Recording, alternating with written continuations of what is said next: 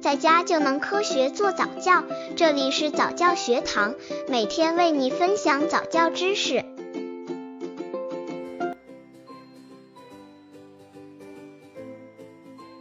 孩子参加培训班越多，反会扼杀孩子兴趣。现在的家长们都希望自己的孩子各方面都出色，所以会给孩子补很多的补习班或兴趣班。根据有关调查报告得出，在孩子三岁以下，父母会明确表示的孩子没有一项才艺的，仅占约百分之十左右。而英国的心理专家研究得出，对于孩子们来说，不过早的学习其实也是一种休息与能量的储备。如果大人们给孩子安排很多学习，反而可能会扼杀孩子们的独立性和与创造能力。刚接触早教的父母可能缺乏这方面知识，可以到公众号早教学堂获取在家早教课程，让宝宝在家就能科学做早教。兴趣班越多会扼杀孩子兴趣。据统计，中国有百分之六十的三到六岁的孩子会学习的科目在一到三项之间，特别六岁以上的孩子，大多数都会选择学三项甚至以上的才艺，而有百分之三十五的孩子还会选学超过六项才艺。但是专家建议家长不管如何选择，都需要先考虑到孩子的承受能力有多少。很多家长给孩子报兴趣班的时候，都会觉得是孩子有兴趣，所以才报的。但是实际上，孩子有兴趣的只占有百分之四十左右。甚至有的父母慢慢会觉得遗憾，觉得孩子慢慢长大后，自己的兴趣爱好反而有所下降。其实是孩子越长越大，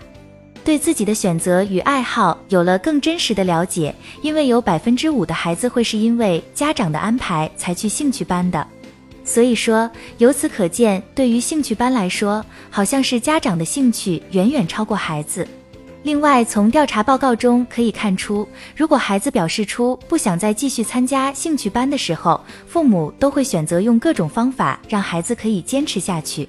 国外专家表示，孩子虚度光阴不是错。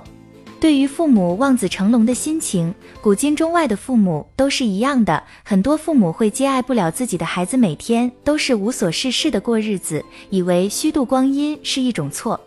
英国的心理专家研究发现，对于孩子们来说，虚度光阴其实正是一种休息与能量储备。如果大家过多的多安排，反而会扼杀孩子的独立性和创造能力。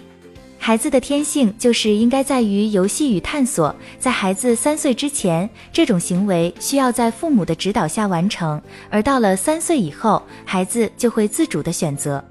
所以，如果家长发现孩子们感兴趣的事情，或者是想要让孩子可以融入更多的社交活动，只要他们自己愿意，家长们就不需要过多的干涉。